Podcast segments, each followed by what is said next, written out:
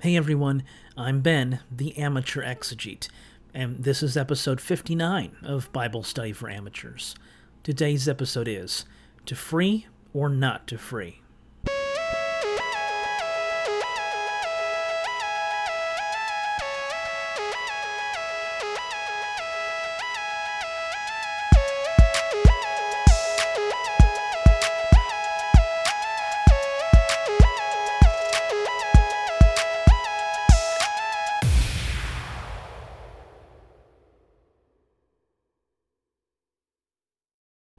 Last time we looked at whether Onesimus was a runaway slave.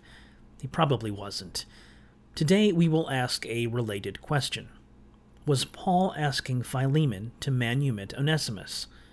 Here are verses 15 through 16 as they appear in the NRSV.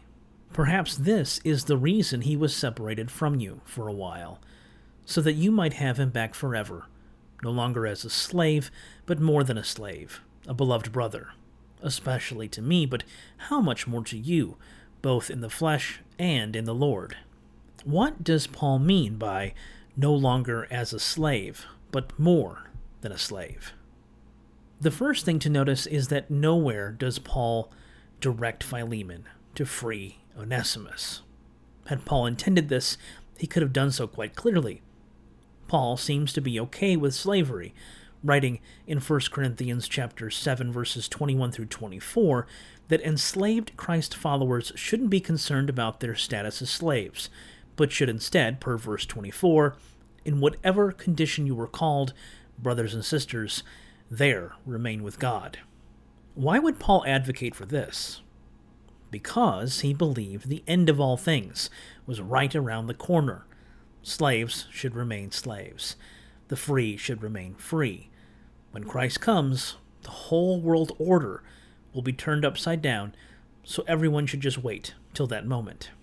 A second thing to notice is that when Paul uses the language of no longer as a slave, but more than a slave, he isn't necessarily talking about Onesimus's social standing, but is instead talking about how Philemon is to receive Onesimus back.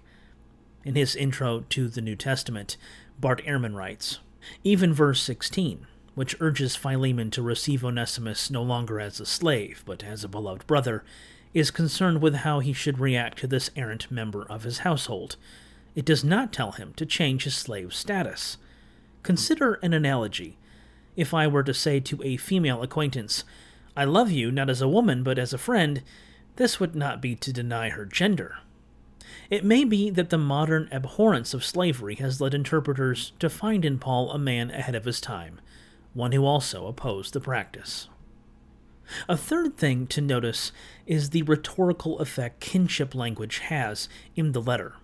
As I noted in an earlier episode, using language like our sister and our friend and so on, while certainly suggesting an equality among community members, including Paul, doesn't completely erase the power dynamics at play.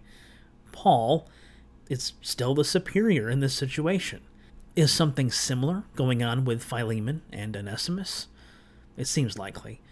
Mitzi Smith, in her comments in the Women's Bible Commentary, writes about a 4th century novel entitled An Ethiopian Romance. In one section, an older slave named Cybele is referred to as mother by her younger owner, Arsace. Despite this term of endearment, when Cybele, mother, fails to do what is asked of her, Arsace has her poisoned to death. This example serves as a forceful counterpoint to the idea that kinship language produced actual equality.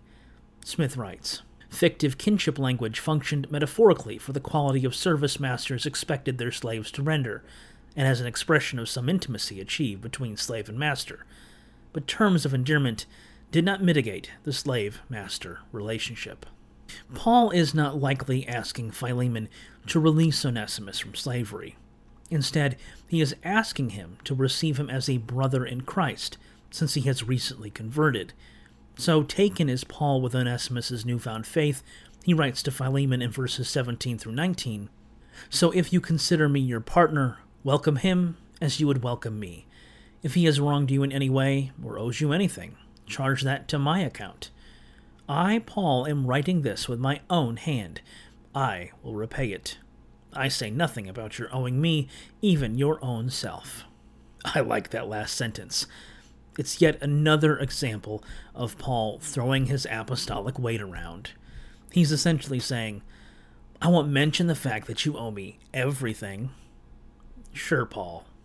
In verse 21, Paul expresses his trust in Philemon to do more than he's asked.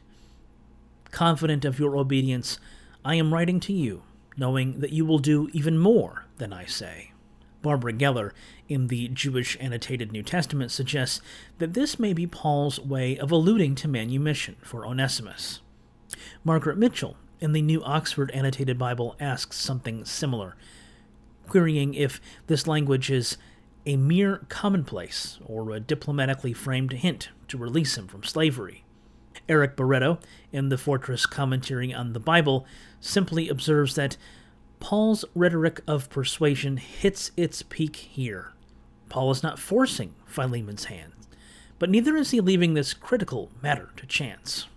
Barreto reminds his readers that the letter of Philemon wasn't just addressed to Philemon, but to others as well, including the assembly that met in his house. The witness of the community and the clarity of the good news requires a new form of community and belonging, Barreto writes.